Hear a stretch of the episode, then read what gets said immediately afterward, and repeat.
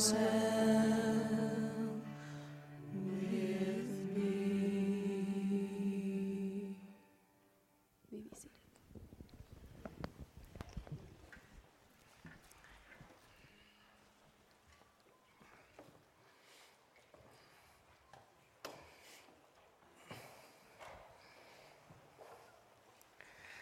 have a feeling that there's somebody in the house this morning that just needed to hear the simple truth that uh, the waves and winds still know his name, and that he's still in control, and he is, in fact, good, no matter where we're at in our life, no matter where we're at in this Christmas season. It is so good to be with you, to worship with you this morning. As uh, we go to the Word this morning, I just want to invite you to turn to uh, Luke chapter two. Luke chapter two, Matthew, Mark, Luke, in our New Testament, starting at verse eight. Luke chapter two, verse eight.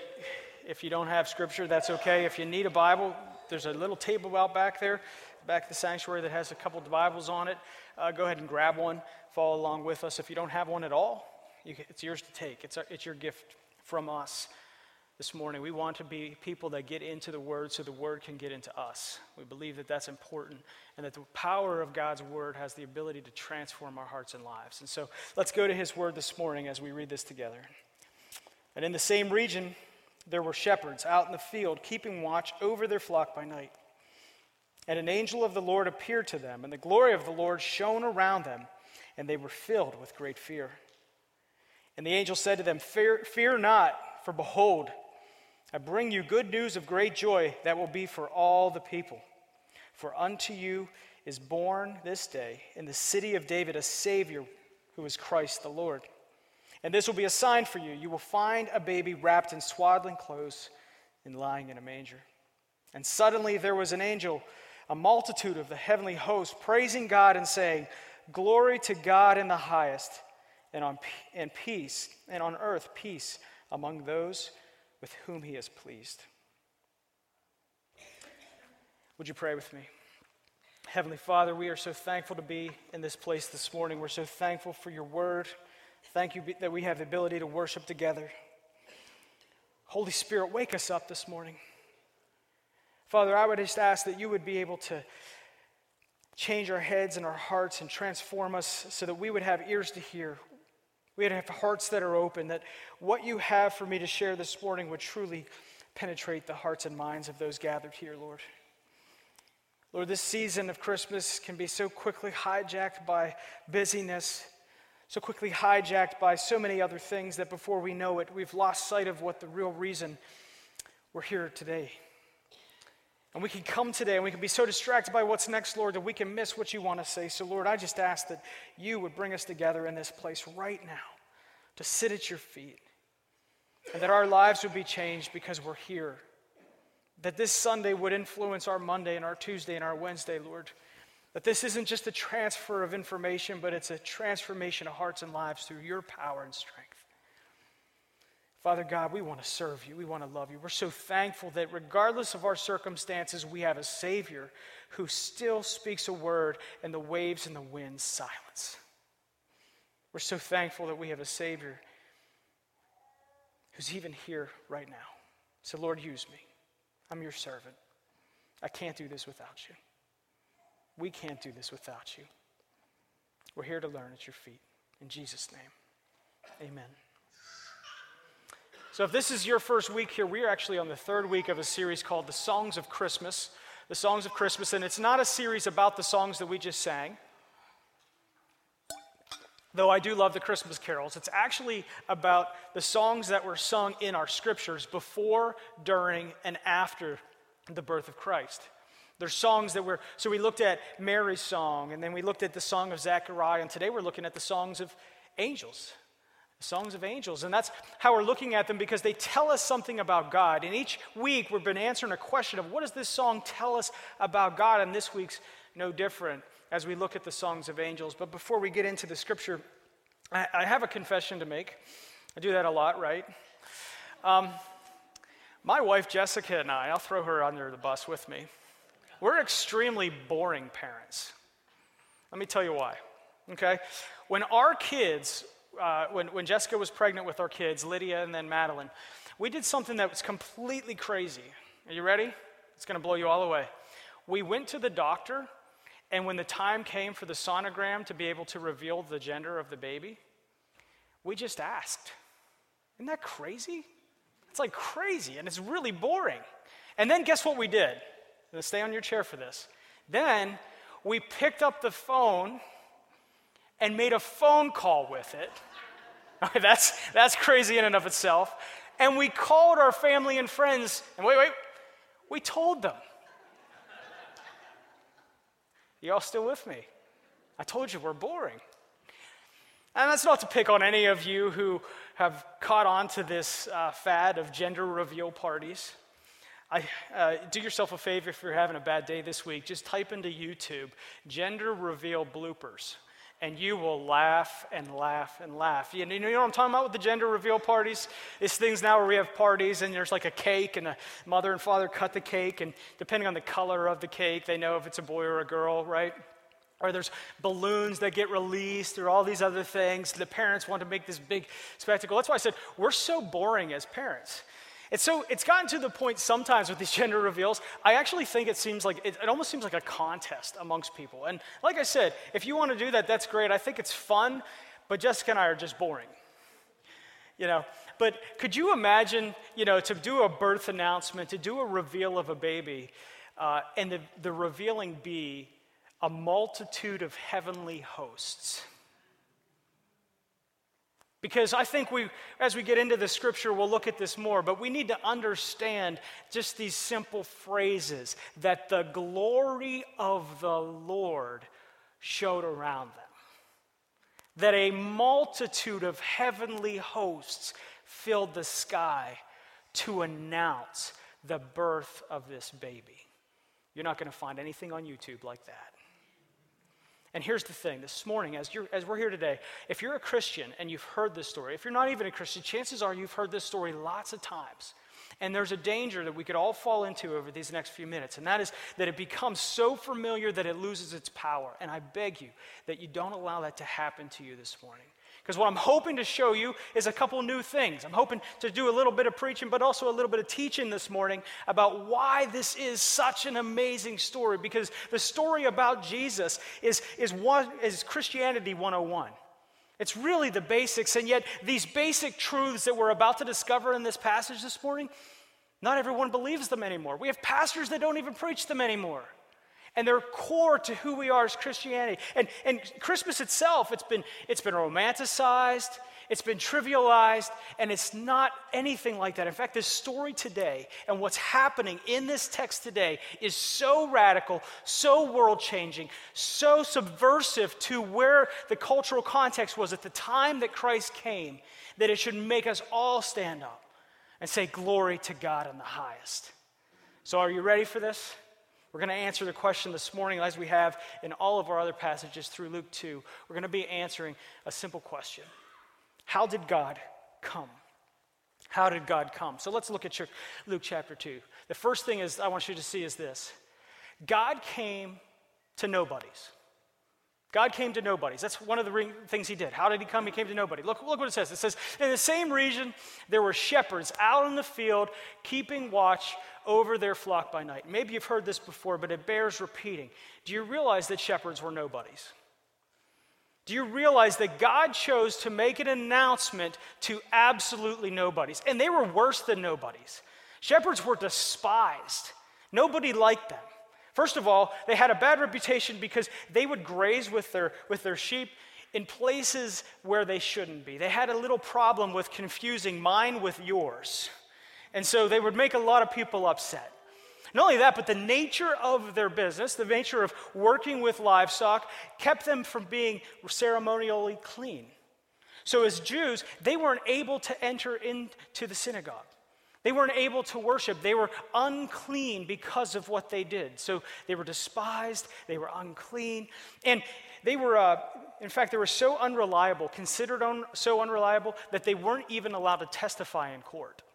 Like if you were a shepherd and you had a testimony, it would be considered unreliable. You with me? That wouldn't be counted as a valid testimony in the court of law. And they are the guys that God decided to reveal the biggest news ever to. That should tell us something about our Father. It should tell us about something. So he comes to these, the, the angels come to these shepherds and they say something. The angel of the Lord appeared to them, and the glory of the Lord shone around them, and they were filled with great fear. You know, the, the Greek here is actually, I love it, it's they were it should say they were feared a great fear. Or we could go to the slang version, they were terrified, which maybe some of you have, or or they almost dropped dead. You know, could you imagine? Now, listen, most, most of us have never experienced the glory of the Lord shining around us. But if we read Luke, if we read anything about Luke, if we read about Mary, if we read about Zechariah, if we read now about the shepherds, there is something we all need to know. When God moves in to make an announcement to you, it pretty much want, makes your heart stop. And it's something more than just a phrase that we've romanticized. It is the glory of God filling the sky and overwhelming them with his presence. He came to them for a reason. He came to them because he wanted to give them this message. The angel said to them, "Fear not, for behold, I bring you good news." Good news of great joy. We read about joy in our candle lighting this morning. That would be for all the people. You see, God came. How did he come? He came to nobodies for everybody. He had a message that was really, in reality, going to change the world. And here's the great message. "For unto you, born this day in the city of David, a Savior who is Christ the Lord." Look at those three words. Let's understand what the angels are trying to tell them. Let's let, let, let there be no confusion what is happening on this first Christmas. "Unto you born this day in the city of David, in Bethlehem a baby was birthed who was a Savior, a Savior of the world, a Messiah, who is Christ the Lord." Christ itself in Greek means the anointed one. And the Jews knew. The Jews were waiting.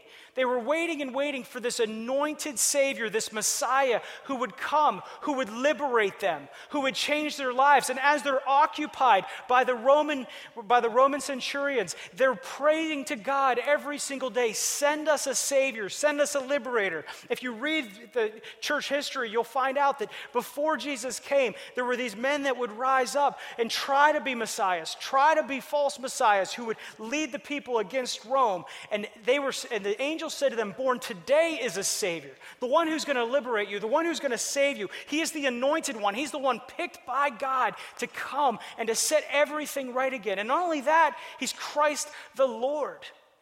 The Septuagint, which is the Old Testament translation in Greek, uses the same word Lord for the name Yahweh, the personal name of God. So listen, this is what the angels are saying. This isn't just something that, you know, we see in the Peanuts movie every Christmas.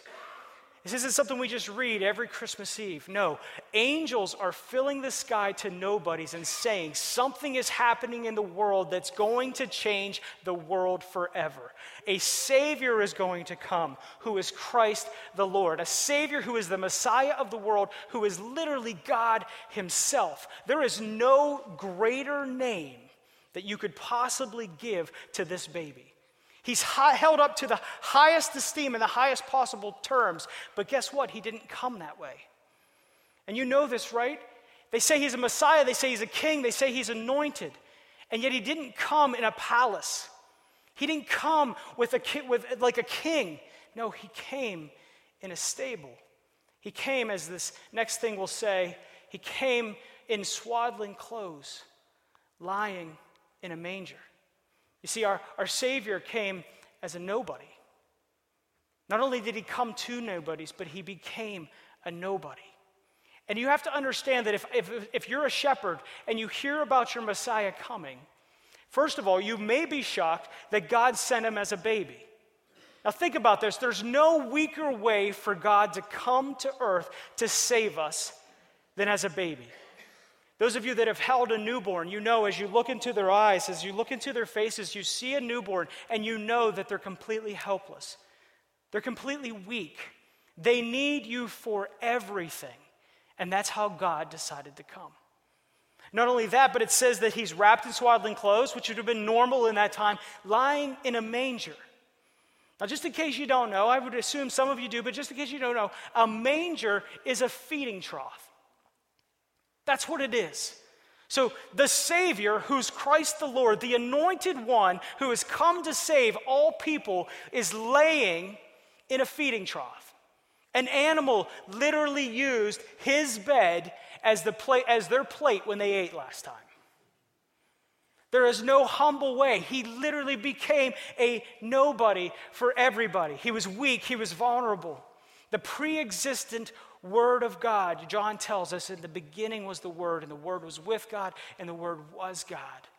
All things were made through him, and yet that pre-existent God became existing as a human baby, laying in a feeding trough. Folks, we have an infant, a pooping, weak, brand new baby who's come to save the world.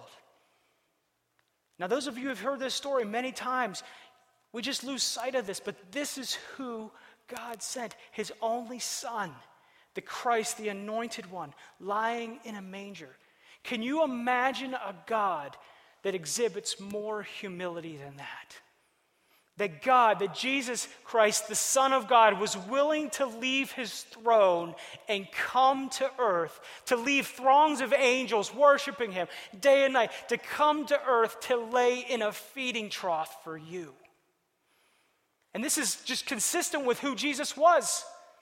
As we go through the Gospels, as he begins teaching, he tells us that. He says, "For even the Son of Man came not to be, not to be served, but to serve and to give his life as a ransom for many." The humility of God is not something that's lost in who Jesus is. Everything he did was for you. And because he did this for you, because he was willing to become a baby, willing to become this innocent baby laying in a feeding trough, for you, because of what he was about to do, we ourselves, those of us that believe in Jesus, are called to do the same thing. Paul tells us in Philippians this: have the same mindset as Christ Jesus, who being in the very nature of God, did not consider equality with God something to be used to his own advantage. Do you realize that? As we look upon the manger scene, as we look upon Christmas, that it was a decision for Jesus Christ to say, I am going to step out of heaven to save these people.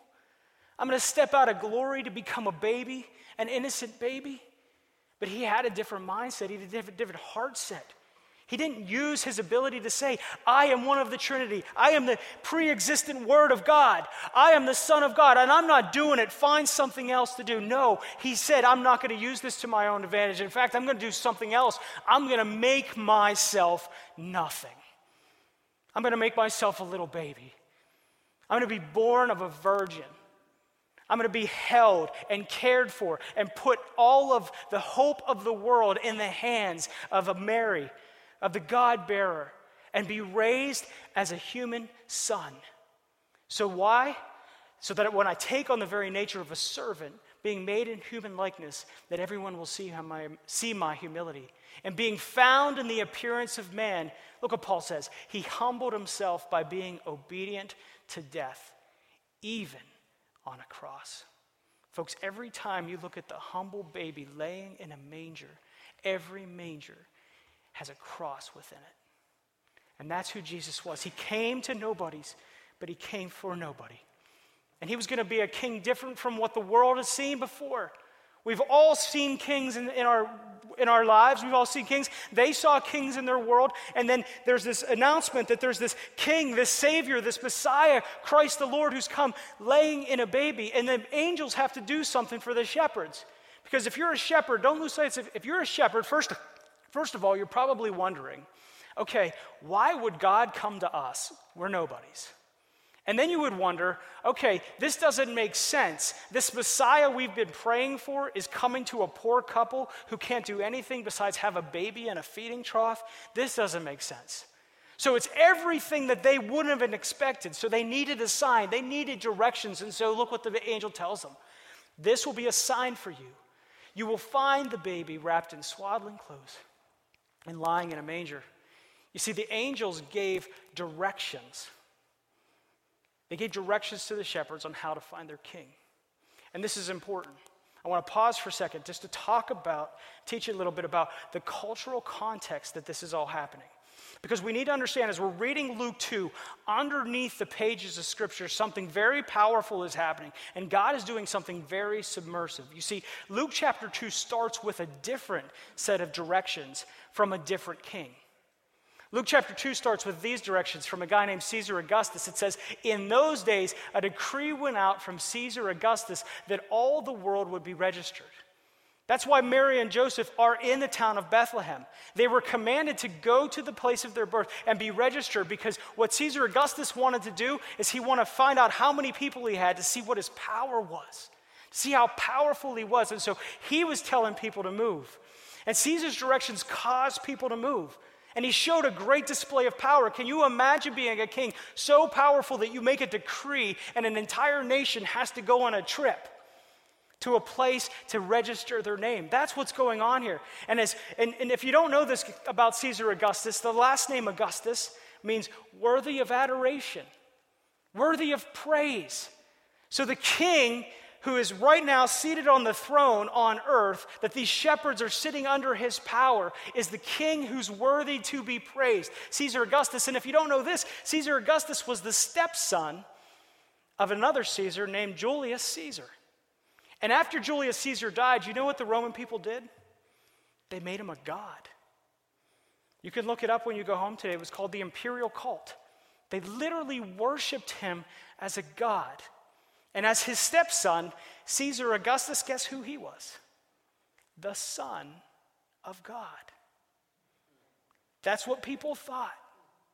All of the Romans sitting in the town of Bethlehem would have seen, that would have known if they weren't Jews, that this man who was the king, who had moved people to a place, was calling out. The Son of God was moving people to be registered.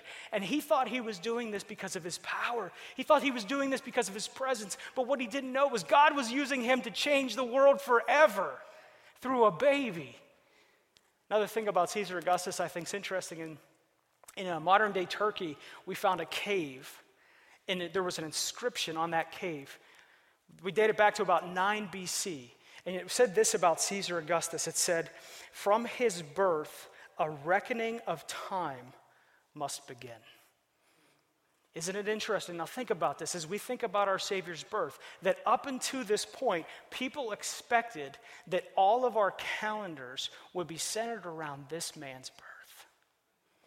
nine B C, nine years before Christ, somebody inscribed that. But this isn't who we do it to, right? Now we have B C and A D. There was a different king coming that was going to change the world forever. Caesar Augustus would have sent out a decree to all people. And you know what that decree would have said? It would have said something like this: "Glory to the most Augustus Caesar, and peace on earth to those whom God Augustus is pleased." And then there would have been instructions for all of them to go to their hometowns. That would have been the decree. So Augustus thinks he's using his power. God, Augustus thinks he's making this plea. The Son of God is telling people to move. And in the meantime, angels show up to sing a song to nobodies about somebody born as a nobody, and they give a completely different decree. They say this: "Glory to God in the highest, and on earth peace among them, among those with whom he is pleased." Do you see how radically subversive this is? Do you see how radically different our God is?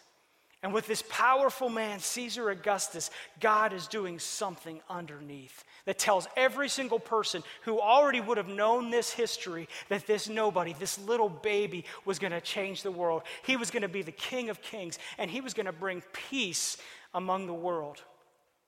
One more thing about Caesar you got to know, because this is important. The angels are singing that there is peace on earth. When Julius Caesar died, Caesar Augustus and another guy named Mark Antony got into a battle over the Roman Empire. There's been movies about it. And when, when Caesar Augustus won, he declared the Pax Romana, the peace on earth, because as far as people knew, the Roman Empire was the world, And he said, I'm going to bring peace. Under me, the King of Kings, the Son of God, Caesar Augustus, I'm going to bring peace. I'm going to make the currency all the same. I'm going to have all of the government the same, all of the laws the same, and there is going to be peace on this earth under me, Caesar Augustus. That is why every decree from Caesar would have said, he is the worthy one to be praised, and peace be on earth because of him. And the angels show up and they say, no, there's a completely different peace.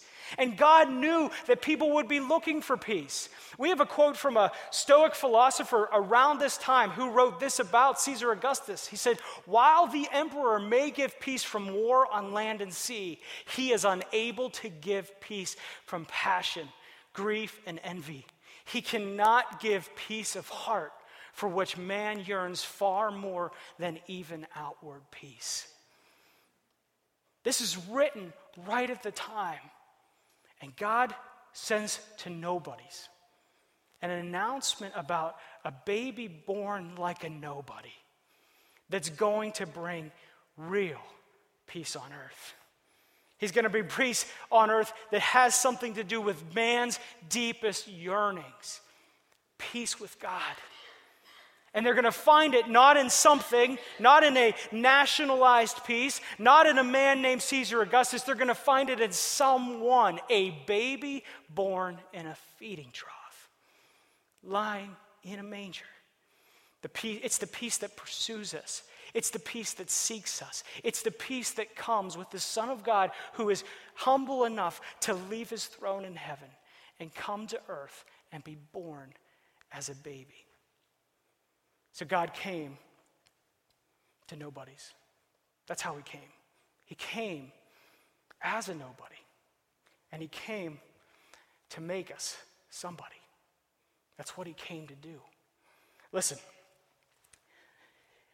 it's very important for you to realize that the story of Jesus starts out with a baby because God's plan had to start with a baby. And it's important for us to realize. And I know if you're Christians, you're like, yeah, yeah, yeah, I've heard this before. Please hear me. This is so important. It's important for you to know that he had to be born of a virgin.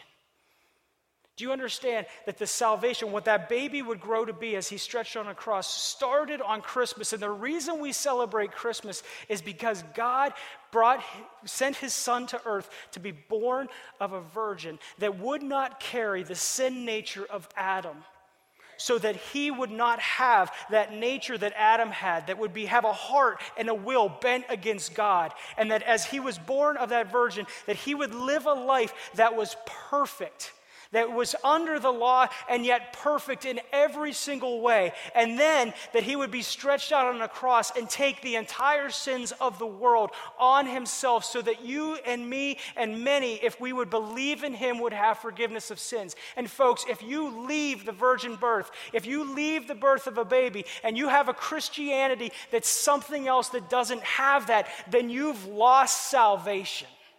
Because this is the only truth that we have. And this is God, who God is. And he came as a nobody to nobodies to make you and I somebody. And it would not have happened unless he came as a baby. A baby that basically through his coming, through the announcement of angels, spit in the eye of every king on earth and said, this is the king. And spit in the eye of any single type of peace that you think you can find on earth and said, only in this child can you find peace. And it was all part of God's plan. Paul tells us in Galatians this, but when, when the right time came, God sent his son, born of a woman, subject to the law. He faced every single temptation that we faced, and yet he did not sin. God sent him to buy freedom for us that were slaves to the law so that he could adopt us as his very own children. The story of Christmas, we need to know this. The story of Christmas is that God came as a child to earth, born under the law and lived a perfect life so that when you believed in him, you could become a, ch- a child of God. And I don't know about you, but no matter what I face, the reason I can say, through it all, through it all, my eyes are on you, and it is well with my soul, is not because of anything I have the capacity to do. The reason I can sing with all of my heart, I love you, Lord, God, you are so good, is not because of anything I can do. It's because I am a son of God. Not because of anything I've done, but because a baby came and humbled himself to live and be born in a manger, to grow up to be a man who would be crucified on a cross. That's the Christmas story. And we need not sentimentalize it. And we need not put all kinds of presents out. And this is nothing against Christmas, but listen, don't lose sight of this. A baby being born changed everything. And in that place, there is only peace. Paul tells us in Romans this, that when you've accepted this truth of who God is in your heart, that the Holy Spirit comes and lives inside of you. And for all who are led by the Spirit of God are now children of God. And you've not received a spirit that makes you fearful slaves. Instead, you've received God's Spirit when he adopted you as his own children. And now we call him Abba Father. Now we call him Daddy. For his Spirit joins with our spirit to affirm that we are God's children. And since we are God's children, we are his heirs. In fact, together with Christ, we are heirs of God's glory. Glory to God in the highest, and peace to all people who he is pleased. And if you would just let this truth sink into your heart, I think your head would go. That's what God's doing. In the middle of a, in the middle of a little town called Bethlehem, in a place that was under Roman occupation, with all of these people who believed that they were worshiping this God on earth and that they were being led by the Son of God, God comes through and breaks through by angels to sing a different song, to sing a different decree, that born unto you this day in the city of David is a Savior who is Christ the Lord. And this baby is going to bring you peace. The entire matter of our eternal salvation, folks, is caught up in the truth of this story. That upon Jesus' birth as a human being, born of a virgin, that when he grew to be a man, because of this moment in time through the thirty-three years that he lived, that when he was crucified and when he took your sin on a cross and when he was laid in the tomb and three days later destroyed sin and death, this little baby born in a manger changed your life and changed mine. And because he became a child, you now can be children. How does that change you? It changes me forever. The fact that I am now a co-heir with Christ Jesus, do we even begin to wrap our head around that? Because if we did, if we wrapped our head around it, if we wrapped our heart around it, then we would no longer feel like nobodies. We would feel like somebodies, would we not? We would no longer allow the devil to fool us to believe that we are our last sin, that we are our last argument, that we are our last marriage, that we were the last thing that we did at work that got us fired. No, we would realize, no, I am a son of God. I am a daughter of God. And God came to earth as a child so I could be his child. And because of that, I am somebody, and I'm going to begin to live like that. Because how you see yourself and how you see yourself in the eyes of God should really change the way that you live out every single day. See, the song that's going on here this morning is the song of angels that changes everything. It tells us the heart of our God is a God who comes to nobodies. It doesn't matter what they look like in the eyes of the world. He sees them as valuable, in fact, so valuable that they're called to send them, take a message to the entire world. Because after the shepherds saw the baby, they started spreading the news. We also will worship a God that though he is worthy of power and glory, he was willing to become nobody because he needed to become nobody for you and for me. And we worship a God that because we have faith in him, he's made us somebody. That's basic Christianity one oh one. But the more and more I live in the world, the more and more I get scared that we lose sight of this basic truth of what Christmas is all about. So as you leave here this morning, Christian, this is what I want you to leave with. You're somebody. You're somebody. If you've placed your faith in Jesus Christ as your personal Lord and Savior, you are a daughter. You are a son of God, because he came as a baby. And you're called to become nobody. Remember what Paul said? We don't like to say that sometimes, but remember what Paul said? Have the same mindset as Christ Jesus. who was willing to be born in a stable, most people think it's stable because of a manger, who was born in a stable in a lowly place, called to share. Remember, I come to bring you good news of great joy that will be for who? All the people. Called to share God's love with everybody. This is, this is the Christmas story. This is the end of our faith because of this baby. If you're a new person here, if you're not a Christian, I want you to know that as you sing the songs, as you hear the songs, as you see the trees, as you open up the presents, this is where our faith begins. That God became a baby born in a feeding trough to the sound of angels singing. That there's only one way to find peace on earth. There's only one way to find peace with God. And that's because God sent a son born of a virgin to become a sacrifice on a cross for you and for me. That's the best news there ever was. That's why the heavens filled with God's glory and the angels sang, "Glory to him and him alone." Our hearts and our lives this Christmas should be bent that same way. And we should be changed forever because we're somebody who are called to be nobody so that we can share this good news with everybody. And Christmas already gives us an excuse.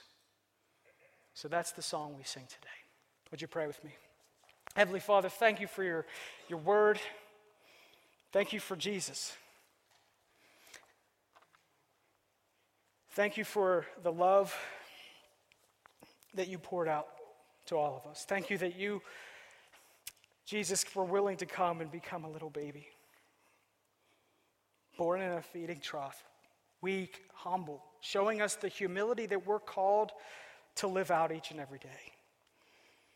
Thank you that you lived a perfect life, that even though you were under the law, the law did not make you a slave. In fact, it's for freedom that you set us free from the power of the law over us because your Spirit guides us to live a life that's different. Thank you, Lord, that through your death, through your resurrection, and our faith in that, we are children of God, co-heirs with Christ, seated in heavenly places. We're somebody. Father, help us. Holy Spirit, help us this week to share this news with everybody. That this is more than a cute scenes we set up on our, on our tables, more than the presents under the tree. That this is a story about the real King, the real Son of God, who came to earth to give us peace, the peace with God that only comes.